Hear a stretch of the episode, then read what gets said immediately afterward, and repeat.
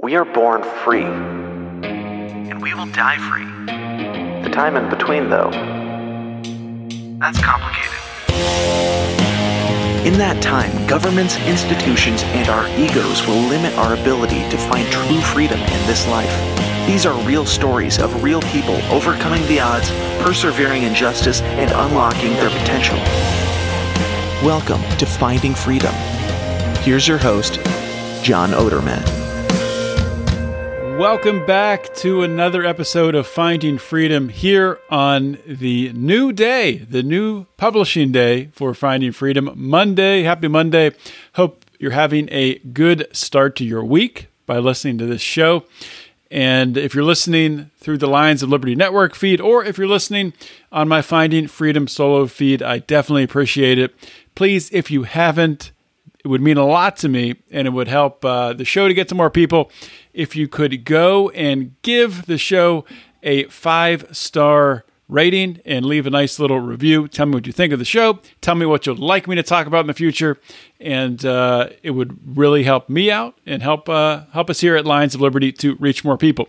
So I do want to talk about one thing before we get into the show. Before I do that, um, I just want to thank everyone for listening who has stuck with us here at Lions of Liberty. I know we've had some some change up with uh, with Mark leaving, and uh, now we're down to two shows a week. But I did want to tease uh, that we do have something new coming uh, down the pike. So. Um, we're not adding any more hosts to the show, but Brian and I have been talking, and we're going to be trying something out new soon in the main feed. So keep your eyes open for that. If you're not subscribed uh, to the Lions of Liberty Network podcast feed, please do that. And uh, if you're not subscribed to my Finding Freedom solo feed, please do that. So, one more thing. In today's show, let me say this uh, before I get to a quick uh, quick ad read for Buck Johnson. Before I get to that, I want to talk about today's show just briefly. Um, we're going to get into some really really heavy stuff today, and you know I don't obviously I don't think everyone that listens to my show is a uh, is a Christian, and that's fine. Um, I am a Christian, and the topic today, where we're talking about exorcism and demon possession, this is to a lot of people. This is some pretty crazy stuff, and I I, I realize that. I understand that. Um, people have different perspectives on it. Some don't believe in it at all. Some really do believe in it, and some are somewhere in the middle. But I would just challenge you this: no matter where you fall on that scale come into this show with an open mind and looking to learn new things and maybe gain some new perspectives because I really think uh, you're going to enjoy uh, my guest today. So, before we get to the show, I want to talk to you about Buck Johnson. Uh, Buck Johnson is running for city council. And, you know, I really want to tell you about the vehicle that he's using to run for city council. It's Mises Mayor's PAC, uh, formerly known as the Mises GOP. Uh, the the Mises Mayor's PAC is raising money to support Buck Johnson. Buck, of course, is the host of the Counterflow podcast, and in my humble opinion, one of the best interviewers out there. So if you haven't checked out the Counterflow podcast to get Buck's perspective on things and to, to see the great way he has of really um, asking great questions that lead guests in very interesting directions that you that you don't hear um, from a lot of interviewers. So check out Buck on Counterflow, and you can contribute uh, to his to his race where he's where he's running for city council. This is in uh, Lockhart, Texas, and if you know me, also you know if you listen to this show, you know I'm very much about local politics and changing things locally because the federal and state level. No matter which approach you're talking about, Libertarian Party, Republican Party, um, independent um, politics, whatever approach you do, the real change is going to happen at the local level, federal, state. That's, I mean, I wouldn't even worry worry too much about it at all. That's just me. But the way you, you can support Buck through the Mises uh, Mayor's PAC, you can go to misesgop.org slash lions and contribute a few dollars there. Um, not one cent We'll go back to PAC leadership. Many other PACs, most other PACs, I would say, the vast majority do, you know, pay the people who run the PACs, and um, the Mises Geo, the Mises Mayor's PAC does not do that. So all your money will go directly to helping candidates like Buck Johnson. In this case, it will, it will go to Buck Johnson. So please consider doing that. And with that being said, let's get into today's show. My guest today on Finding Freedom is Adam Blai. Adam is a church decreed expert in religious demonology and exorcism for the Diocese of Pittsburgh. Um, he's also served as an expert in these areas in training priests, deacons, laity, and in many other dioceses. He's an auxiliary member of the International Association of Exorcists, a Vatican recognized private association of the Christian faithful based in Rome. Over 15 years of working and training in exorcism ministry, he has witnessed or experienced a number of miracles, some of which he has appointed to, inve- to investigate by the church. He also works in the tribunal of the Pittsburgh Diocese in pursuing a canon law degree. Adam is also the author of a book that we're going to talk about. It's called The Exorcism Files True Stories of Demonic Possession. Adam, welcome to Finding Freedom. Thank you, John. It's nice to be here. Well, thank you for uh, making the time to come on the show. Uh, excited to to get to speak with you today. And you know, if I know my audience is a lot like me, and you're the first, um, you know, person who is an expert in uh, demonology and exorcism that I had on the show. So they have a lot of questions, as do I, to understand really uh, how this works. So the first question really is from a career perspective. So, how did you get set out down the, down this path? Yeah, so it's very unusual for a layperson to be involved in this, especially at the level I'm involved in it. So, I got pulled into this by God about now like 17 years ago while I was in graduate school for adult clinical psychology, working in a brainwave uh, brainwave research lab as part of uh, graduate school. And I was curious whether that any whether any of these strange experiences people sometimes report were just artifacts of the brain or mental illness or like a medical problem that they were misunderstanding, that type of thing. And I decided to, once I had some training as a clinician and diagnosis, and I knew a little bit about the brain, um, I wanted to talk to these people for myself and, and try to get a sense of it because uh, at that time, the paranormal TV craze was literally just starting. And a lot of the people that were going out and claiming to validate this stuff didn't seem to have any clinical training and were just taking people at their word. Um, so, anyway, uh, that started the journey. I bumped into a possessed person pretty quickly.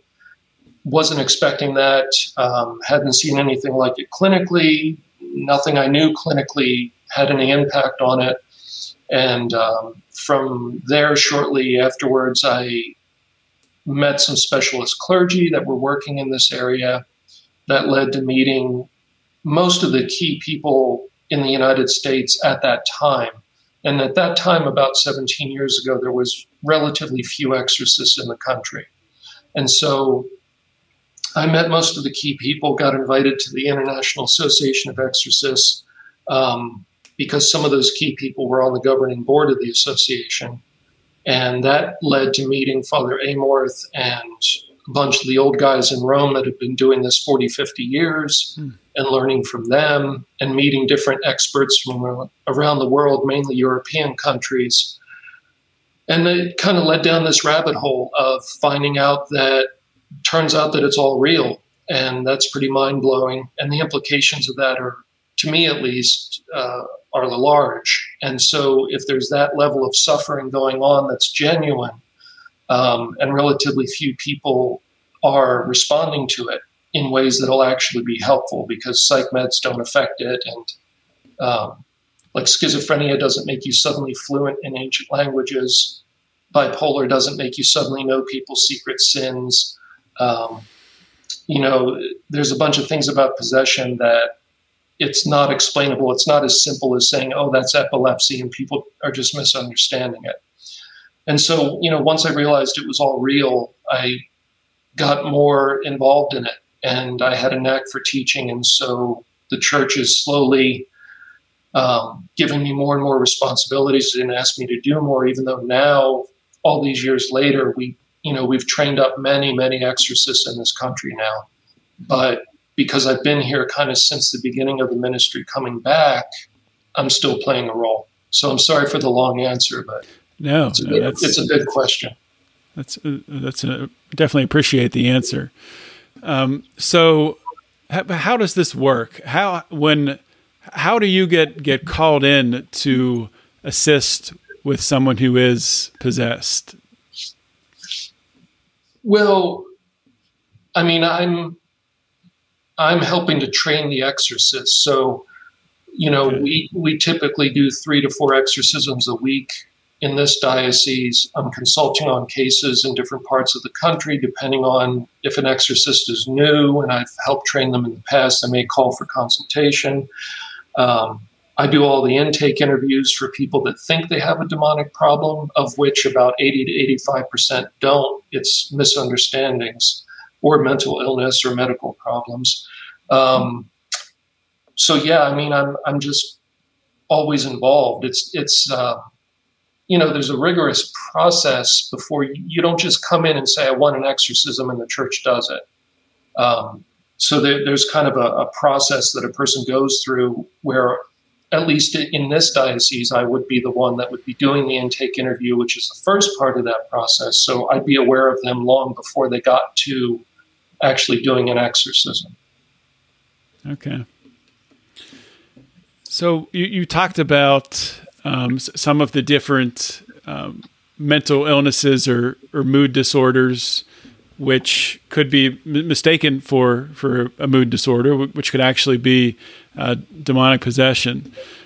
So, w- what are some other other signs of diabolical possession? Well, okay, you want to be careful with with the phrase you just used to be clear. So, yes, please correct me. Yeah. So, what I was saying was there are things in this area that can't just be waved away as oh you're you're misunderstanding misunderstanding schizophrenia or you're misunderstanding mm-hmm. epilepsy. There are things that some people that are not educated might say, oh, the person's rolling around on the ground and growling, they must be possessed. That's not enough evidence to say somebody's possessed by a long shot. Um, the church, over the centuries of, of doing this work, as early as 16 42 when the rite of exorcism was first put together in a kind of standard way for the whole world. As early as then, they knew that the bulk of these cases were misunderstood medical problems or mental illness. They had different words for those things in those days. They may have called them hysteria or, or you know, even leftover ideas, the humors from the Middle Ages. But they knew that most of it wasn't spiritual. And so they wanted outside medical experts, and, and they still do. So the first kind of hurdle is you you need to be looked at um, by a medical person, preferably a psychiatrist, somebody with mental health background, who can tell us that you know we don't see an explanation for this. There, there's not a diagnosis here that can account for their complaint.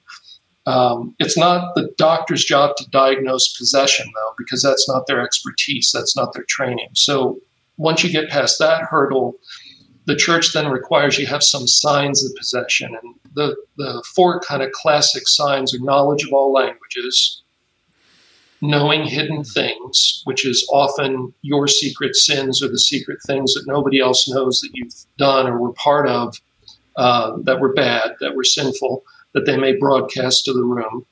Um, it could also just be knowing secret things that person couldn't possibly know, but they're they're very banal things, like simple things, like what you were doing over the weekend uh, in your wood shop or whatever.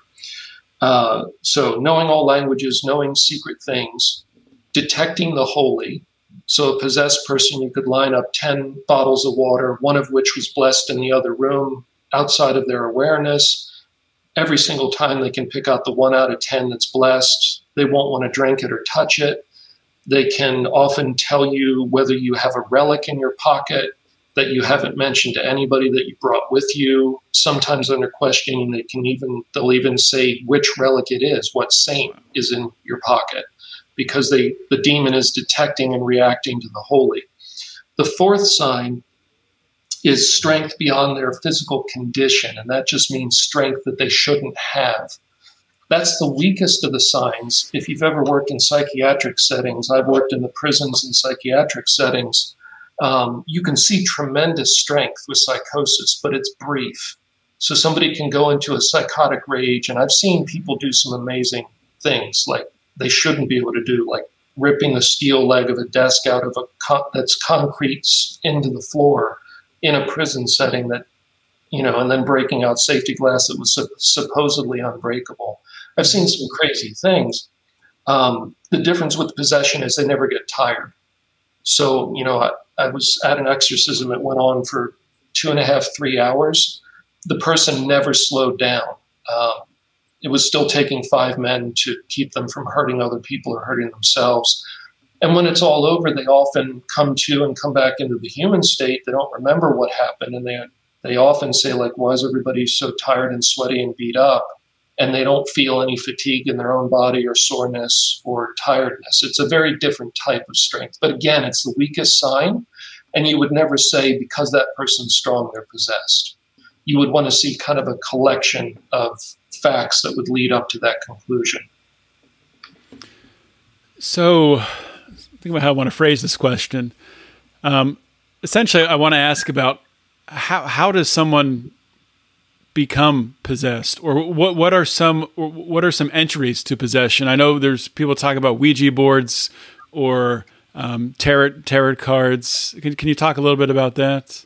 Yeah, sure. So essentially, um, for for your Christian listeners or viewers, um, it boils down to a first commandment violation. And what does that mean? Um, first commandment's essentially, you know, I'm the Lord your God. You'll have no strange gods before me. Uh, Jesus, it, it kind of sums up the main commandment. You know, you love God completely. Um, so the idea here is there's a bunch of created spirits running around. They were created by God. They're not the creator. Just like there's animals and critters running around and we're running around, we're all creatures, right? Mm-hmm. None of us are special, none of us are God. Well, there's a bunch of spirits running around too, all of which were also created. When you turn to those spirits that are not your creator and you ask them for a favor, you want power, you want information, you want them to comfort you, you want them to tell you about the afterlife, you want to when you want them to tell you that dad is somewhere in a good place or pretend to be your dad and say I love you one last time whatever your weak spot is, when you turn to these creatures and ask them to give you spiritual solace, spiritual um, help in some way, you're telling your creator, I don't trust you. I'm not going to wait on you. I want my solution now from this other spirit. And so you break your friendship with God and you start a friendship with that spirit. And the deeper that friendship or that relationship gets, the stronger that spirit's hold on you becomes, the more rights it has to affect you in extraordinary ways. And the deepest form of that is possession. And so some people, you know, they, they jump right in the deep end of the pool and there, there are rituals where people explicitly give themselves over to possession in exchange for something they're bargaining for. Now, this never ends well. I mean, it's it's you know it's such a trope in Western society, probably in, in every society. You know, the Faustian bargain of bargaining with the devil. It never works out. So you get a sham of what you bargained for. It's ripped out from under you when you think things are going well. You end up in a worse state that you began in, and now you're possessed. So that's kind of the, the quick way to do it. Uh, the slower way is, like you mentioned, the, the reason Ouija boards and things and psychics and things like that are problematic is, again, you're telling God, I don't trust you. I don't trust your plan for my life. I feel insecure. I want security and information from these other spirits. The Ouija board is particularly problematic because it's your own hand and you're giving permission for that spirit to dominate part of your physical body. Hmm. So you're, you're inviting it to take up residence or control over part of your body. And that's more problematic than doing it just as communicate to me through this recorder like a ghost hunter would do. Does that make sense? That, that does make sense. So that, that's kind of interesting. So just to take the Ouija board as to continue down that line, a follow up question. So if someone uses a Ouija board, say once, compared to someone who's using it every week, is is is I mean, is the person using it every week is are they they're more likely to become possessed? Well, yeah, and they're not going to be. They're not going to. They're unlikely to become possessed just by using the Ouija board. What I've heard over and over and over down through the years is people start out with one of these intermediary techniques like a Ouija board or a pendulum or divining rods or I Ching or any any divination technique. And what happens is a few weeks or months into using it, the spirit communicates to the person if you give me permission, we no longer have to use this intermediary technique. I can just speak into your mind. And that's a turning point in the case where you've now given the spirit direct access to your mind. And then that's when it generally starts to shift and become a little more domineering as opposed to being a helpful figure that's feeding you information or giving you false promises now it's got more of a hold on you. Now it's a little bit less your friend. And now it starts telling you not just what you want to know, but it starts telling you what it wants. Now it shifts to, I don't like that person. I don't want you spending time with them. I don't really like when you go to church. The real truth is over here in the new age. I want you to stop going to church. It starts becoming more about control. And that slowly over time the straps tighten and the control gets more and more and it gets to the point where it's i'm going to hurt you if you don't obey me so, so it's so a is, pro- it's a process so is this is this a literal voice that they're hearing yes. in, in, their head yes.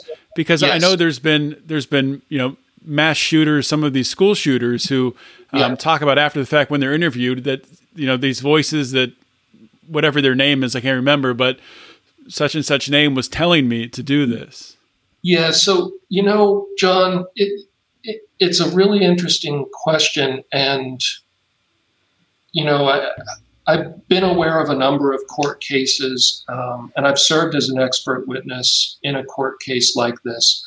I'm very leery of the "devil made me do it" defense because you know it's a common defense and it's a huge cop out in most cases, and it's and it's usually a clumsy attempt to just deflect, you know, being culpable for your crime. Yeah.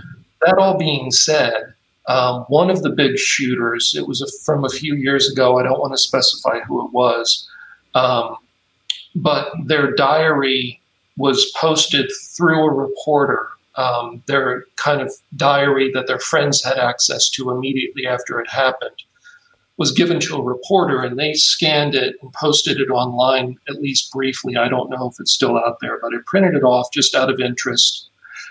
And given I've been around these things for a long time, I know how they talk, I know how they think, um, I know how they interact with people because I've heard from so many people that have described it to me. And of course, I go to exorcisms and, and they talk with a physical voice like you and I are talking. Um, the diary was very much uh, typical. So there was two different handwritings. It was a it was a question and answer back and forth, and sometimes you know statements from this other figure. Now you could just say, well, no, he was he was just crazy. Um, that's fine. Maybe he was.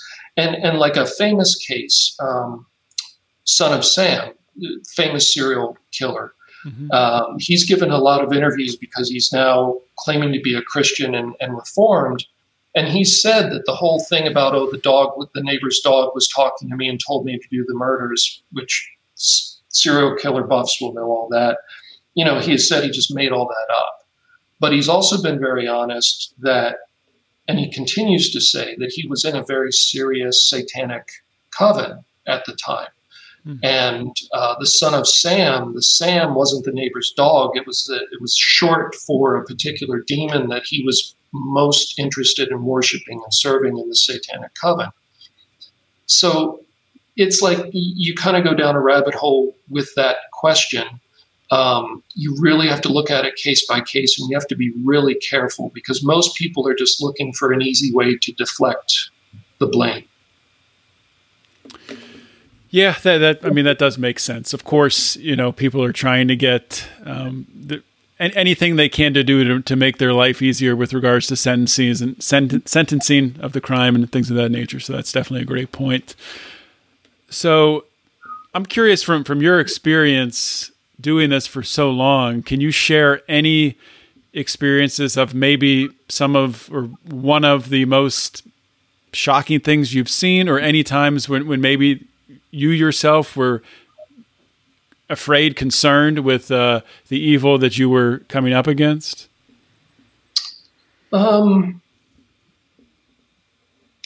well, you know, a lot of people ask that question. Um,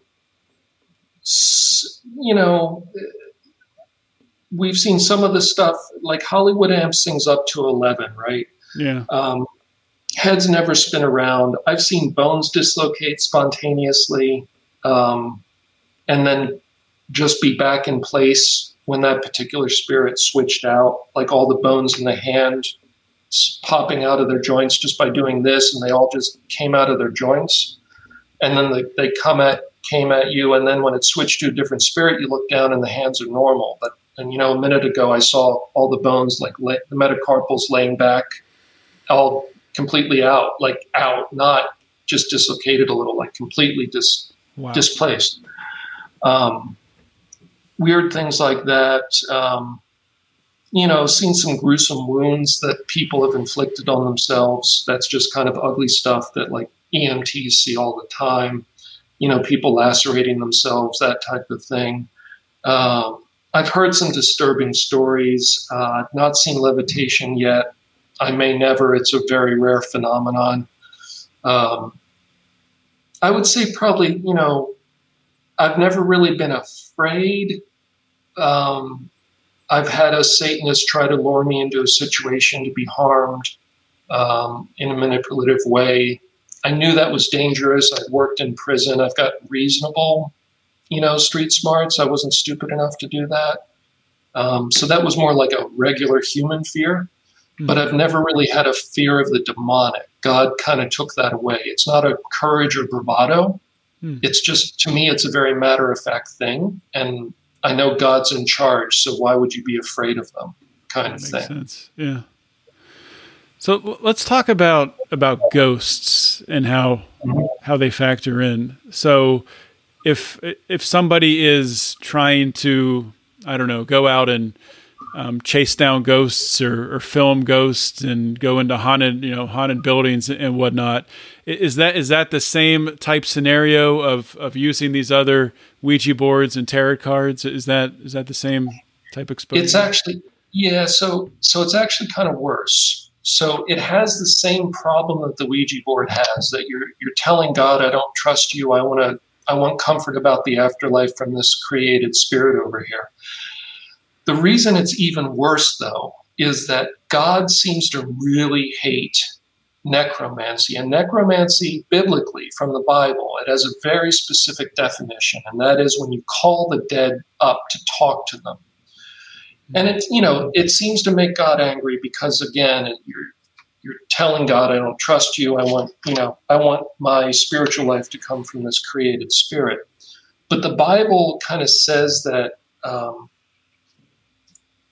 God finds it abhorrent. And that word is only used, I think, four times in the Bible. It's, wow. it's a very strong word for it ticks him off in a big way. And he bas- you know, he basically says, I'll cut you off from my people and turn my face away from you. Like it's really bad, okay? So, ghost hunting by definition is calling up the dead to talk to them. You're literally saying, Is there some spirit here? Talk to me in this recorder. Or move that thing to signal to communicate to me, which is, you know, it's not talking, but it's communicating. So, you have to kind of think it through. A holy angel isn't going to participate in you doing a sin that's going to basically damn you, right? that doesn't make sense for a holy angel to do something to bring about your spiritual destruction.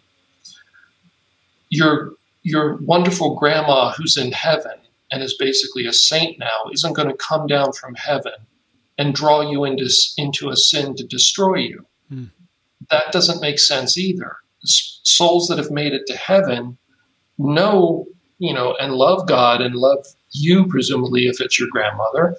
Um, maybe you're trying to talk to a serial killer that doesn't love you. I don't know.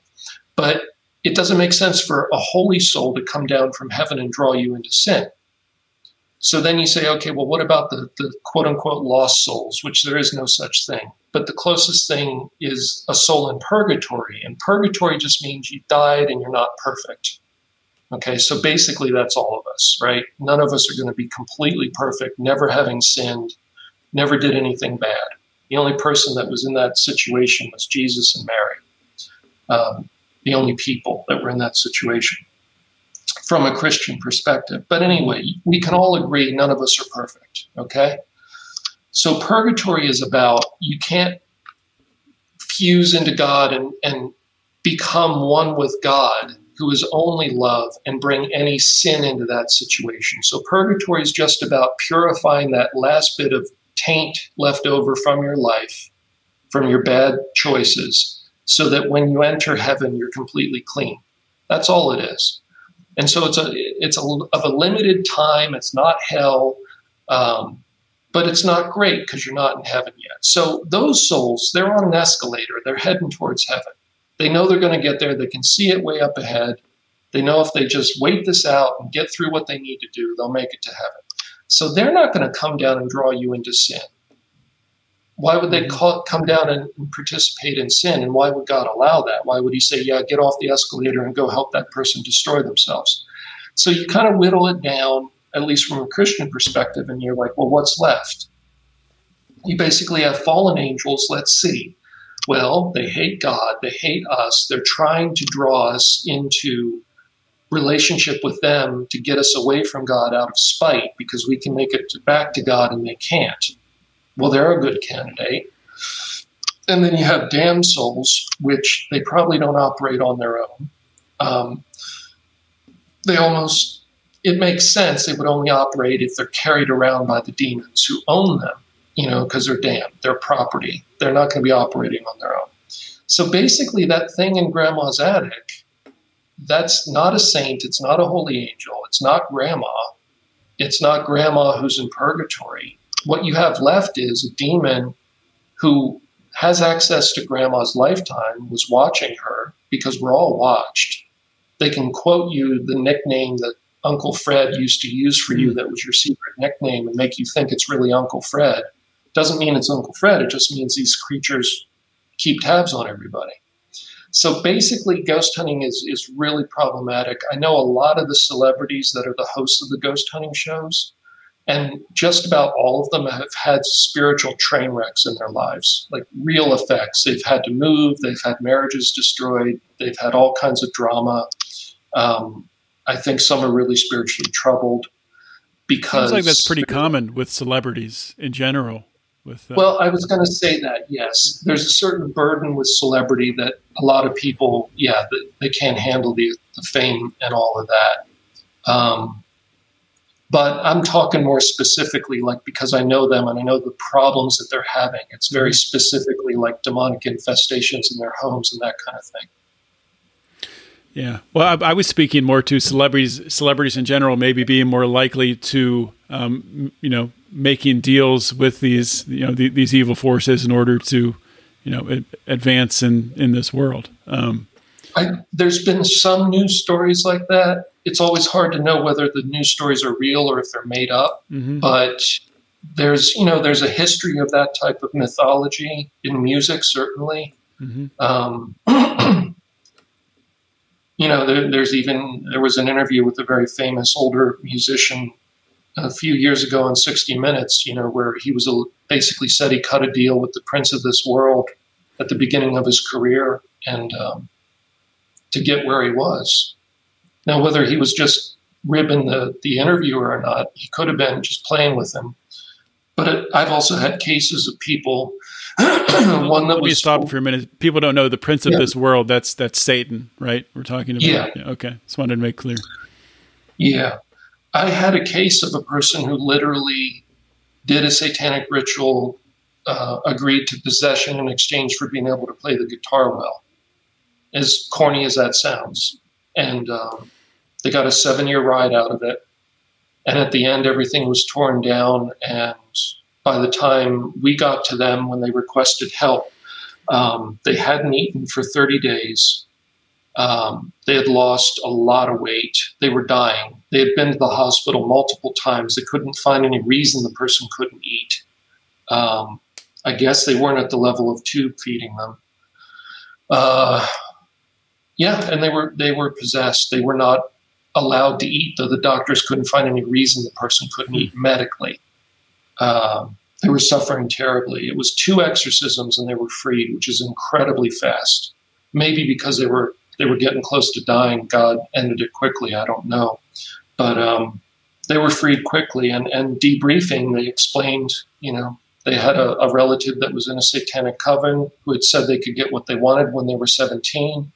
They were young and dumb. They did the ritual.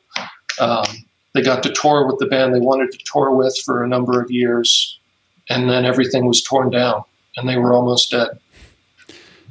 So you, you said that two exorcisms, and that that was fast. It generally takes more than that, or Sure. So six months to two years of weekly sessions is the average.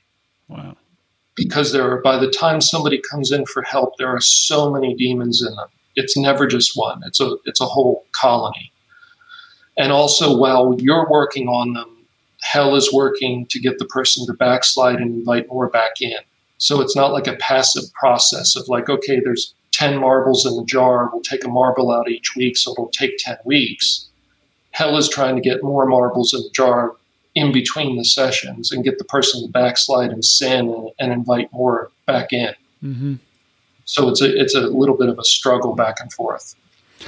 So, so you mentioned in that story you were just telling um, that uh, he, he after coming out of possession he, he was he was unable to eat. Is it what are the typical effects or the how does the person feel, um, both I guess physically and also mentally, uh, emotionally after coming out of a possession? Well, after you come out of it, you're free and you, and you're you're liberated. You're finally free of these horrible voices, the, the the pains and sensations they can cause in your body. It's kind of like living with an abusive spouse that's in your own skin, Hmm. uh, that has the ability through your nervous system to cause racking pain, to affect your circulation, to affect your eating, to uh, speak into your head incessantly, to cause horrific, very vivid nightmares every time you close your eyes. Their life is, is just awful. Their life is a living torture. Um, now, that being said, some people, when they're completely compliant with the demon, meaning they're not doing anything that ticks the demons off, the suffering and the punishment can be less, especially if they're serving them, if they're promoting their ideas in the world, if they're promoting the New Age or Reiki or the Ouija board or black magic Mm. or normalizing these type of things, well, then the demon's not motivated to torture the person because the person's spreading the demon's kingdom. And so there are some people that are possessed that are willfully serving the demonic that aren't suffering all the time. Now, once the demons are done with them, that's when they turn on them because when the person's no longer of use, they viciously turn on them. And that's one of the types of cases that we see is the person who's older, the car's basically run out, you know, the body's worn out. The demon sees no further utility in the person and so ceases to play nice with them and tends to torture them until they're dead. Um, so that's kind of like a a separate case of possession where, at least for a while, it's not horrific suffering, though there is a there is a there's a lot of suffering in it. Um, it's it's a subtle thing. It's not that they're being actively tortured all the time, but there's a tremendous despair in them. There's a tremendous anger in them.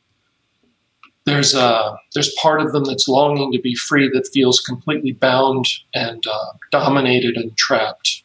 So I mean, yeah, this is a little heavy probably for a podcast interview, but I'm trying to answer your questions. No, I'm I'm asking the questions, and you're I mean you're you're doing a great job answering them. So these are, these are the questions I'm asking, what what I'm curious about, and I think my audience is as well. So thank you for that. Um, I wanted to ask you about really what people can do to protect themselves from demonic possession. Are there things that people should be doing or could be doing? Yeah, sure. I mean, number one is don't play with demons. Um, it's kind of like saying, how do you avoid becoming a drug addict? Is don't do drugs, right? Mm-hmm. So, from a Christian perspective, that means don't play around with divination, don't play around with necromancy, don't play around with black magic. That would be your top three. So, stop ghost hunting, stop trying to learn about the future. You know, um, what do you mean by that? Stop trying to learn about the future. It just stop. Well, that's that's that's what a psychic is claiming to do. That's what the Ouija board's claiming to do. That's what pendulums and other divination are often claiming to do. Is either hidden information or information about the future. Mhm. So that's the kind of things you need to stop actively doing. And and the biggest one of those is black magic, witchcraft, and Satanism. And there's a whole soapbox about Wicca. Um, you know, the very Cliff's Notes version of that is that it's it's a system of magic made up by an English nudist back in the '60s named Gerald Gardner. It's not an ancient pre-Christian religion. That's that's just a myth. Mhm. Um, its history is well known, and it's well known within the Wicca community, at least the academic Wicca community. Um, yeah, don't play around with black magic because you're literally asking demons to do you favors. So you're going to be you're going to be indebted to them and entangled with them. So those are the things you can stop doing, which are all going to lead to problems sooner or later. And then the things you can actively start doing is like prayer. You know, um,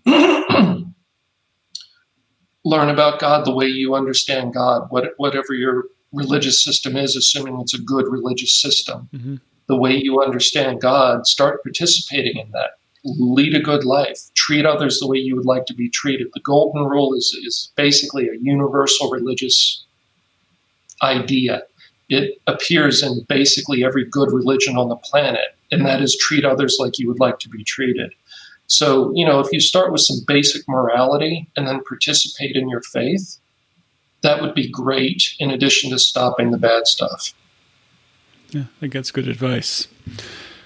So, one more question here, unless it leads to more questions, but uh, we're coming up on a, on a time limit here, so I want to respect your time. Uh, when it comes to um, objects, can can objects become possessed with evil? Yeah, so it's not the word possessed wouldn't be the word to use, but they can be cursed or, or connected with the demonic. So anything can be blessed. Crucifix could be blessed, holy water can be blessed, a tablet of paper can be blessed. Anything can be blessed. Um, again, from you know the system I work in, from from a Catholic Christian perspective, and I think that's true in, in probably universal uh, universal idea. Likewise, if I have authority over that object, I can give it over to the demonic. And that would be the opposite of a blessing, which is called a curse. Now, a curse can have other specific meanings, like wishing ill for another person. But let's say I, you know, curse whatever, um, a book, and then I visit you and I tuck it under the seat of your couch without you knowing it and leave it in your house and, and part ways. And then pots and pans are banging around in your kitchen that night in the middle of the night and there's strange odors in the house and a black shadow walks past the doorway and there's all this weird stuff going on and one of the possibilities is there's a cursed object in your house because essentially the demon is saying i'm allowed to be with this object this object is in this home and therefore i'm allowed to be active in this home Hmm. and so cursed objects can have an effect um, the bigger danger is eating or drinking cursed food or liquid, because then it's not the home that's being physically kind of invaded, it's your body. And so some people have ended up oppressed or possessed by eating cursed Hmm. food or liquid. Um, so I know it sounds like a goofy thing out of a fantasy movie, but but it really is a real thing, and we, have seen it have real effects. And the litmus test, if you think an object is cursed in your home, is simply get it out of the house, and if everything stops, that's at least one data point that it might might have been that object. Yeah. So uh, I do have one more question I thought of that I wanted to ask. Does evil target especially good? Does it go after those who are working in the church for good, like priests or you know other Christian faiths, pat pastors, things like that? Are they more targeted by evil than than others? Yeah, I think so because if you think of the chessboard of the world, the people that are not actively promoting God or trying to help heal others or trying to help others get away from evil. If somebody's just living a, a, selfish, materialistic life and doing nothing in the spiritual realm on the chessboard in the world, having no impact, well, the demon's already won why why stir that person up? Why put on a show for them and show them that there's a spiritual reality to life? Well then they might actually start doing something. Mm-hmm. they've already won with that person. So let's just leave them alone. Let's focus on the people that are doing us harm. From the demon's perspective they want to focus on the people that are harming their kingdom or threatening them. Strategically that's where you want to put your resources. Why would you put all your resources against somebody who's not doing anything to thwart you so, in that sense, it's true. Now, the bigger thing, though, much more important than that idea, is that God's in charge of everything that goes on. He's not willing the demon and wanting the demon to do harm, but the demon needs permission to do harm. And so, the people that are working for God, if God says, I've asked this person to do this task, therefore I'm not going to allow you to hurt them or do anything extraordinary to them, well, then that's that. He's God. And so you'll see with the lives of a lot of the saints, they'll go through periods where they're attacked or messed with. But it's often a, a test or a trial that's allowed by God for a limited time. And in the end, it leads to more spiritual growth. If you think back over your life, what are the experiences you've grown the most from? It's when you've been challenged, tested, hurt, knocked down, struggled hard, and fought through something, yeah. that's actually what makes you mature and get stronger emotionally, physically, in all ways. Same thing in the spiritual life. And so that's why it, Jesus goes in the desert and is tempted by the devil as kind of uh, a, not a test for him because he couldn't really test him, but as a as a symbolic action of confronting evil as part of his journey. And that same Christian journey is experienced by others that get very advanced in the spiritual life. Mm-hmm. So you look at a Padre Pio who was physically beat up by demons in his cell on many occasions, that other people heard it going on, saw the evidence of it, that type of thing. So again, the more important thing is when it happens, God's allowing it. Do they hate people that are exposing them and and having conversations like we're having, yeah, of course. They don't want people to, to know this information. They want people to be blissfully ignorant and, you know, feed lies to them. Um, but fortunately, God's in charge. And so no evil lightning bolts are hitting us. And, you know, we go about our day. Well, that's good news. Mm-hmm. um, so the book, The Exorcism Files: Stories of True Demonic Possession. I wanted to give you a chance here at the end to to talk a little bit about what, why you wrote it, and also if there's anything that um, I should have asked you, or something that, that you wanted to wanted to add to our conversation that, that I didn't ask. Um, please feel free to do that too. Well, the point of the book is I've, and I'm the same way. I I'd rather hear a story that illustrates something versus you wagging your finger and saying, don't do it.